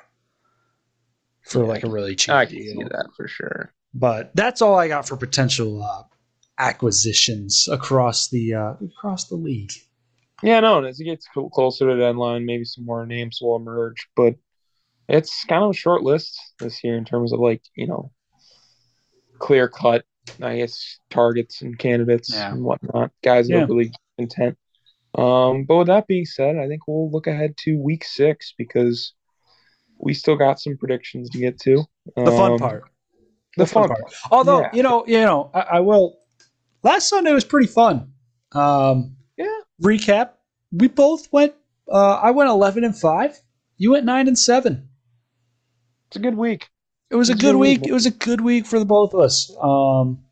We both missed on the Packers too, so that could have been one more. But the record set at 11. Wins in 1 week is going to be tough to beat now that there are 2 less games every week. So you'd have to go 11-3 to tie, which is until the buys are up, which There's going to be at the end of the season there's going to be a window where we might get close to that number. Yeah, but it's going to I did gather some more some fun statistics because who doesn't love ESPN stats, right? Regarding our picks. So far through 5 weeks. Interestingly enough, every Thursday night football game, we've both picked a different team. I am 3-2, and you are 2-3 on every Thursday night football game. And in primetime total, including Thursday, Sunday, and Monday night, you are 10-6, and I am 7-9. Oh, wow. So you're pulling a little Kirk Cousins there. Yeah, no, Kirk Cousins would be 4 wins and 12 losses, but... or 1-11 or something, But just wanted to do a little dive on the statistics. I've gotten 2 Thursday nights in a row correct, so that seems to be make it 3. Well, you know what? Well, I'll jump right in. I'm taking the Commanders. Oh man, I didn't think you would, but I see it. No, please, sorry. Continue. I don't have much else to say. I think that I think the Commanders' offense it's more explosive. The Bears' offense is terrible. I think the pass rush, Chase Young gets home, assuming he's healthy. And, the Commanders have played better teams tough, despite having a worse record than the Bears. The Bears just they'd be 1-4 if it weren't for a slot fest against the Niners. So. Yeah, I mean the Commanders were a play away from beating the Titans last week, right? That's true. Yeah, Wentz had a brutal pick there, but I'm just gonna piggyback on your 2-game streak here. It's the streak ends of picking different people on Thursday. I know, but I mean, as a Packers fan, it's tough picking the Bears, and even though the Commanders they're underdogs, they're 1-point dogs. Yeah, I'm. It's literally just because they're favored. They're favored by 1. I messed that up. Oh, oops. That's still a solid line. I was saying, I think the reason that's still a solid, close line is just because the Bears are on home and it's Thursday night football. But I'm going to roll with the favorites and the Commanders and expect Carson Wentz to do his thing. Hopefully this opens the eyes of some people on this national stage here. Yeah, that's fair. Yeah, and just to pick, I also just kind of want to get out of the way unless you're going to shock me is the Jets are going into Lambeau at noon on Sunday. We have to win this game, right? Like, there's I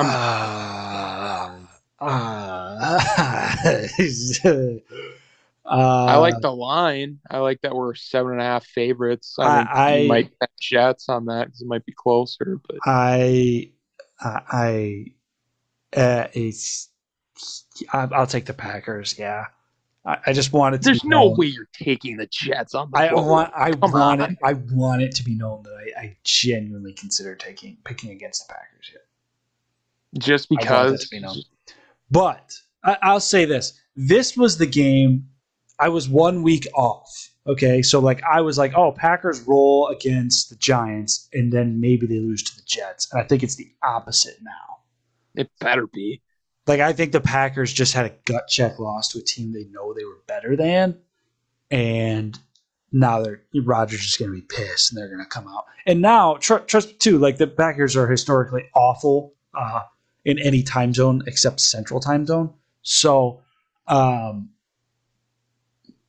now that we're actually at Lambeau, so I think Packers is the smart play here. As tempting as another Packers loss pick would be, I just don't see it happening.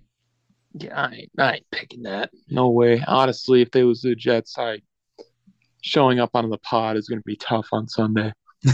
I mean, I'm going to be so lifeless and just not even sure what to do if they lose to the Giants and Jets in back-to-back weeks. I'm going to be I'm going to be distressed. Yeah, like that's a terrible, just never happened look. At that point, tank and go get that kid from Ohio State, the receiver.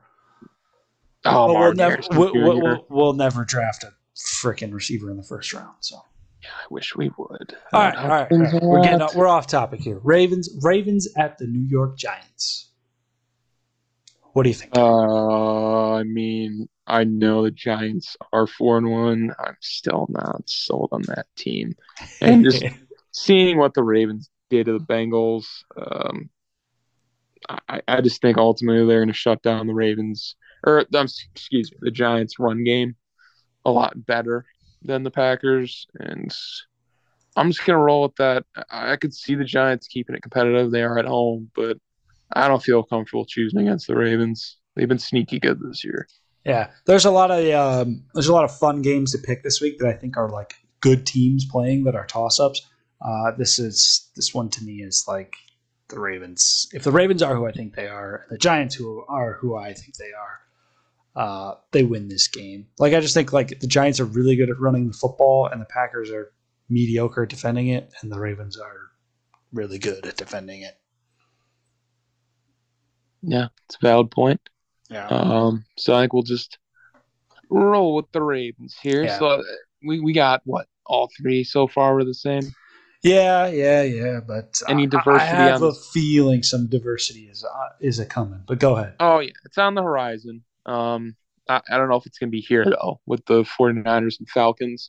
It is in Atlanta. Well, you know what, though? You're the Falcons guy here. So I don't like him against the Niners. Okay. I don't like him. I don't like it at all. All right. I'll see him. I honestly – the Niners being 3-2 is, again, like it does not – you know, it doesn't show how good they really are. And I just don't trust the Falcons offense to really do anything. Yeah, you say that, but they were pretty solid against the Bucs last week. You know, and they'll probably keep it close. And I just know I know what you want me to do. I know you want me to roll and fly Falcons fly, but I'm going with the Niners. All right. I am also taking the 49ers here. That's no. Yeah, no. There's no secret. No surprises there. Joe Burrow homecoming going into New Orleans, down in Louisiana, Baton Rouge. I think he rolls. I'm not confident. I have this one as that's a toss up. I'm gonna go with the Bengals, but I'm not in love with it. I there's a temptation here to just go different, be different. But the Saints are not the Ravens. Okay. Red Rifle revenge game?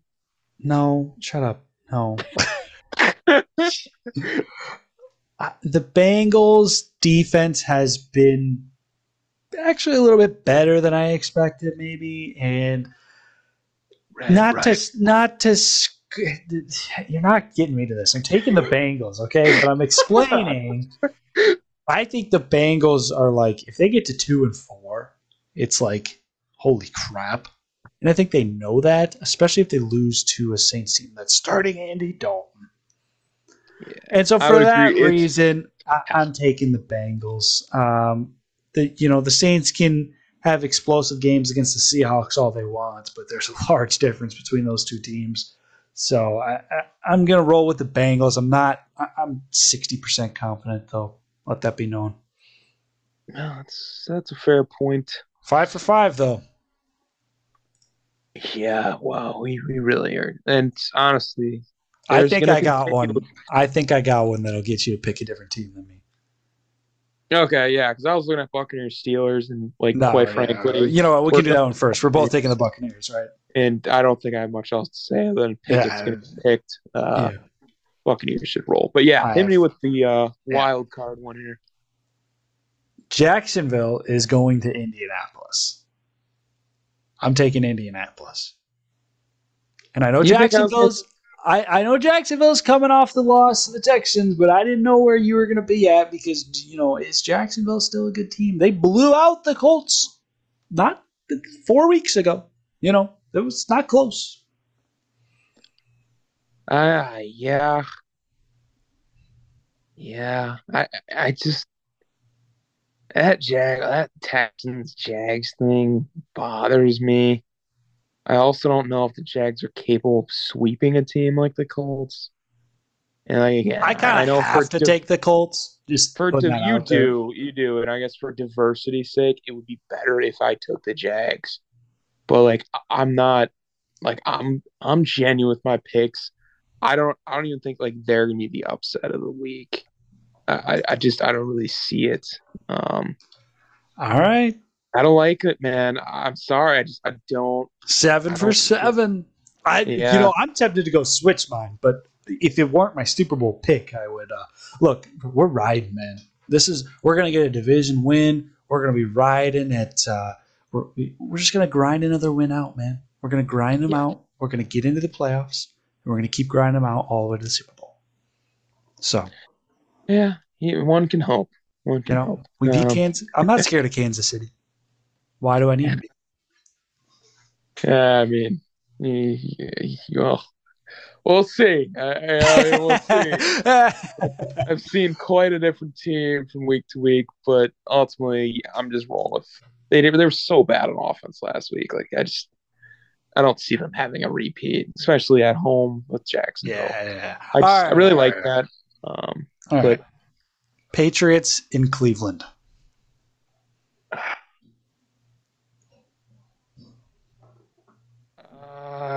You know what? I don't know if I even care who's playing quarterback. I think the Patriots are starting to get better week to week. I know they got to go on the road.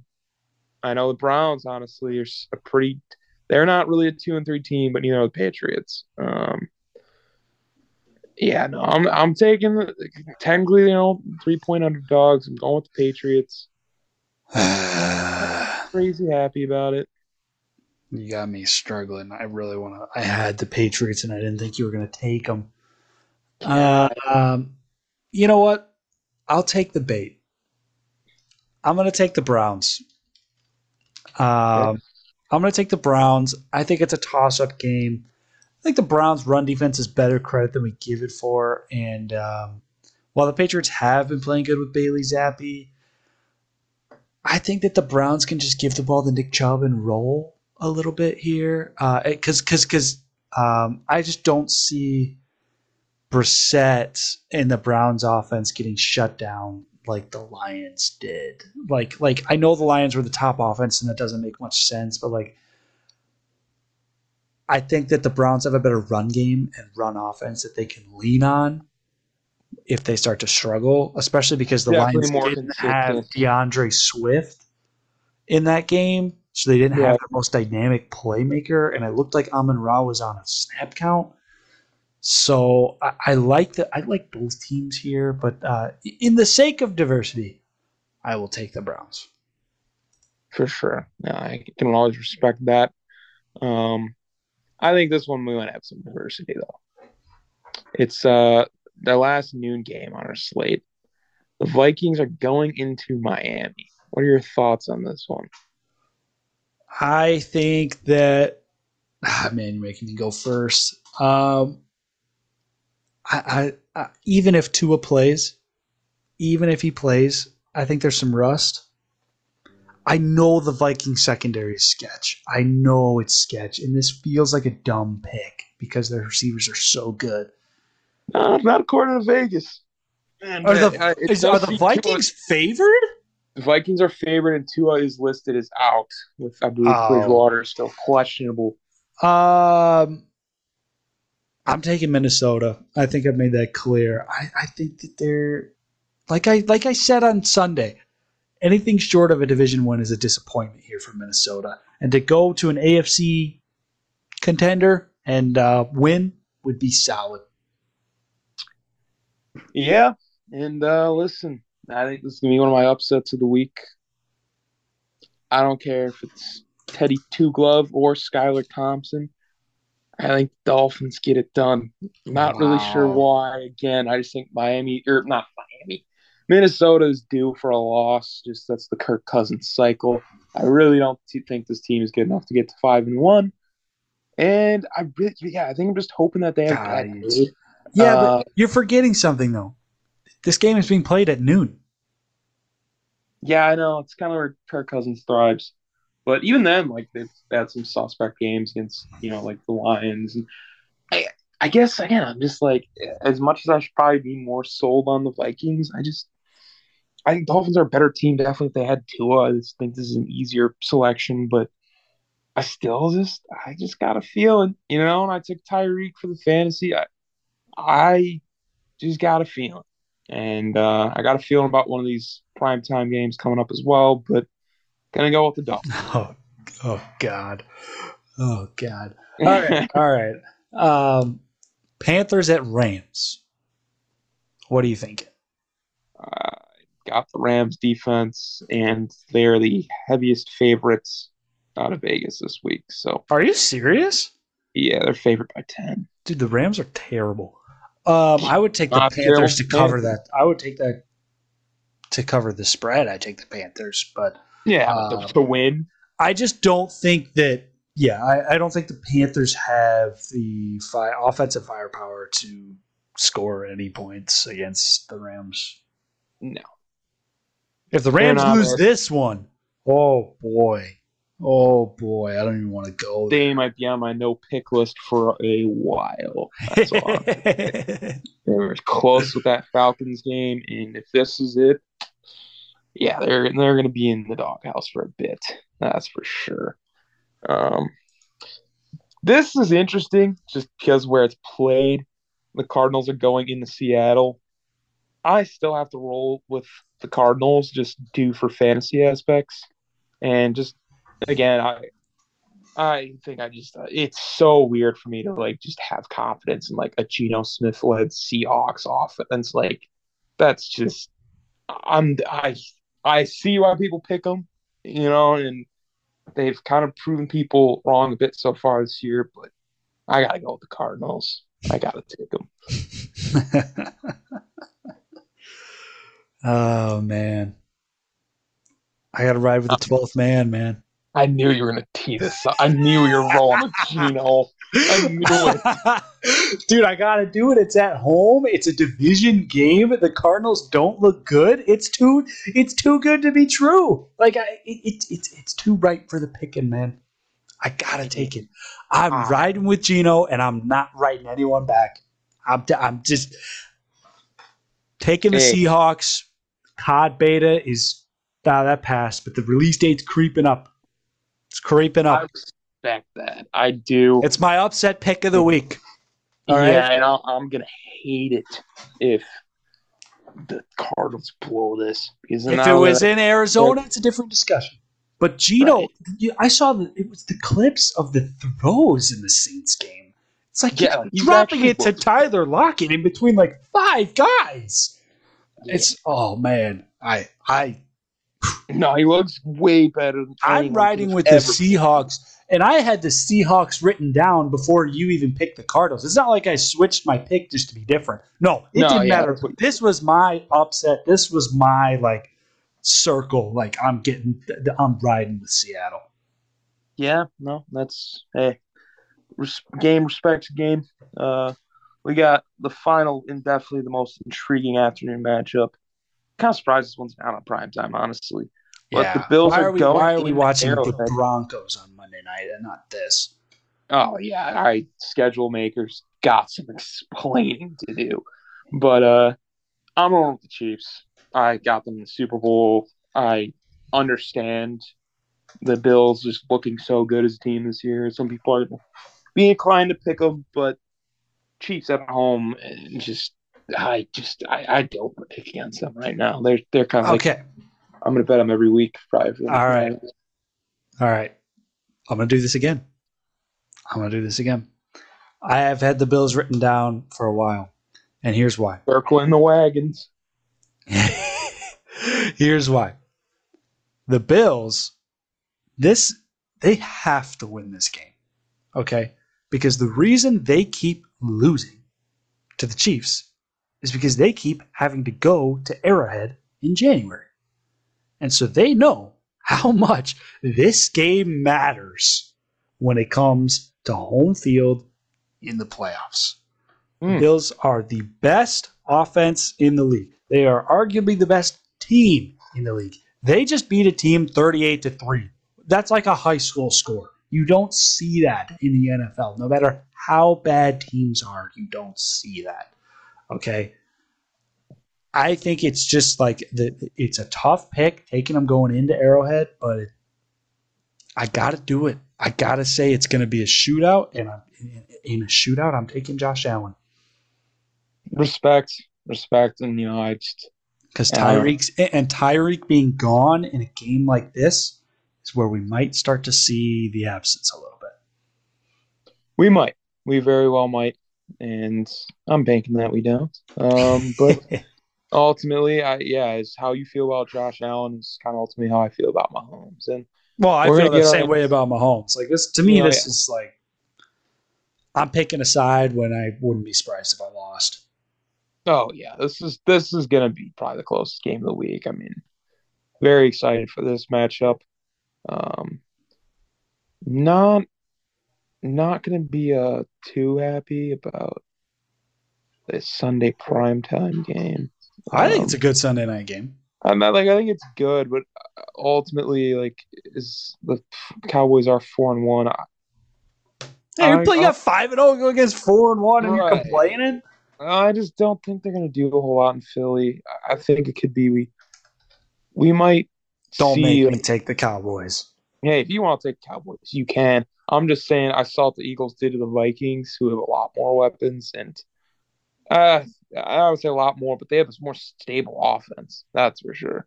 And, again, maybe this is a Cooper Rush breakout game, but he was definitely in ultimate game manager mode last week against the Rams. And so I really like Philly here. I think they continue to stay undefeated.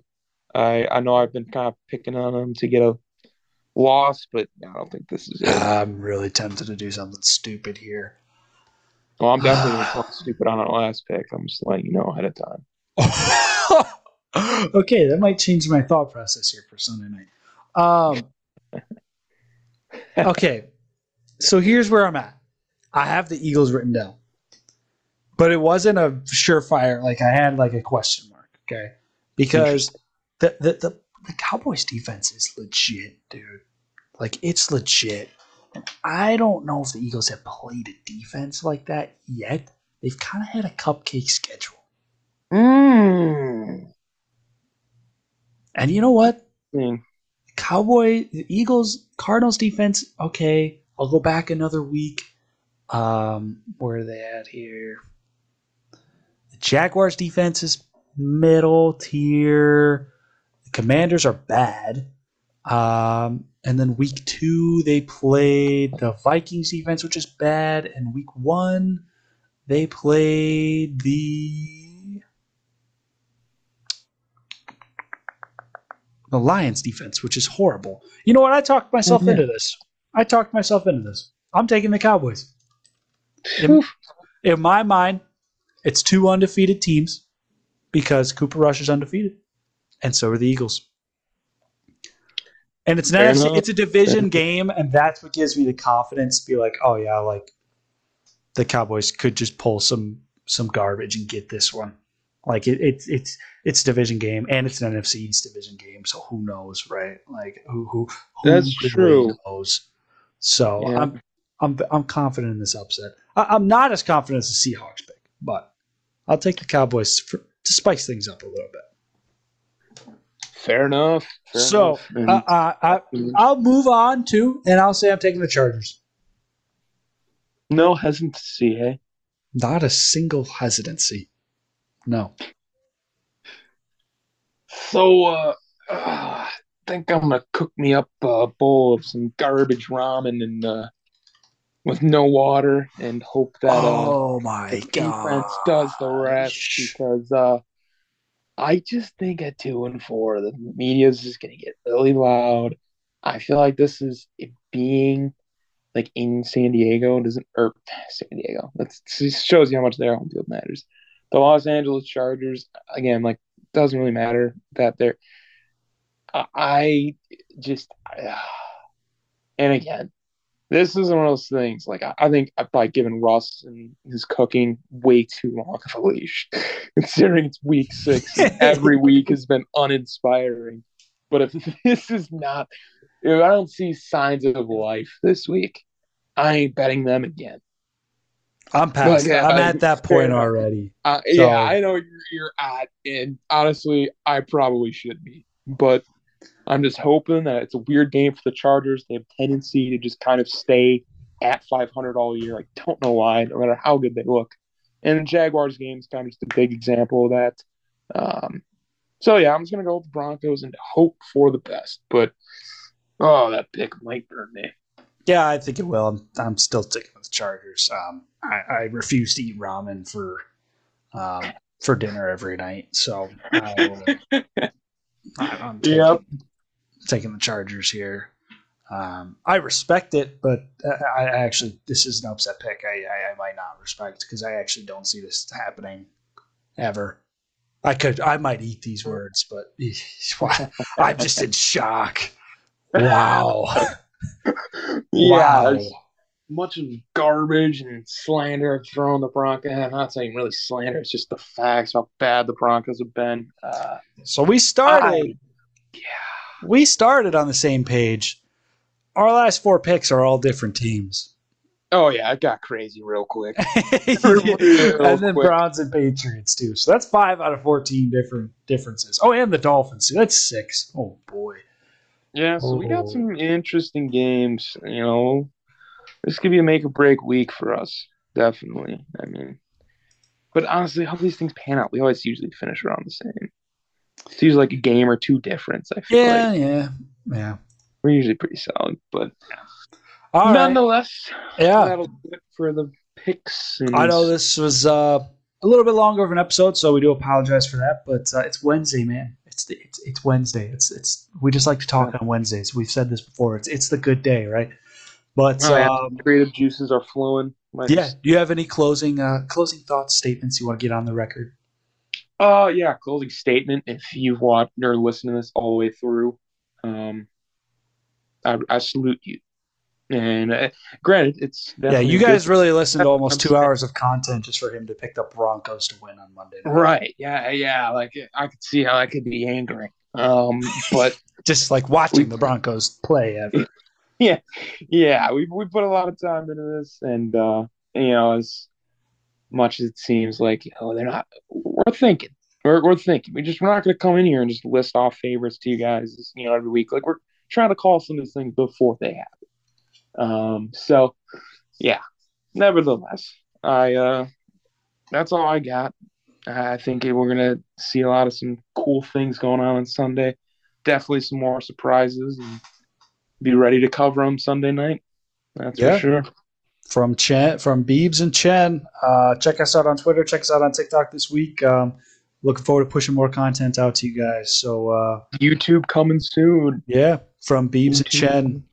Till next time. Yes, Peace. Sir. Take it easy.